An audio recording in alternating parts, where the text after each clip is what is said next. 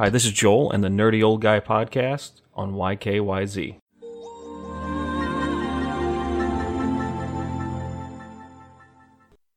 Now that I've got a little bit of time in with the Love, Guns, and Tentacles DLC from for Borderlands 3, I have a little bit to say about it. Now, I haven't officially beat it, so I don't want to put any too much deep, deep thought into it quite yet. But a few hours in, and a couple things I want to say.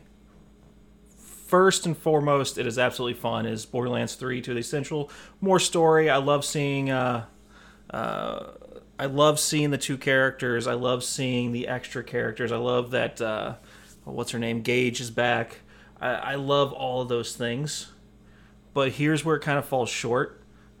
In a good way, kind of, I guess, is that it's the same old Borderlands 3 they did add uh, they did add a little bit to each of your guardian ranks, so you have a few more things you can level up there. If, I'm assuming they probably auto leveled though if you already hit those hit those level caps, and it's nothing new. That's all I have to say about it. It's really nothing new, and that's where I'm kind of torn.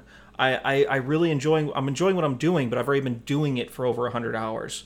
So I want to come back, but this is just my quick little opinion on it so far. First peek.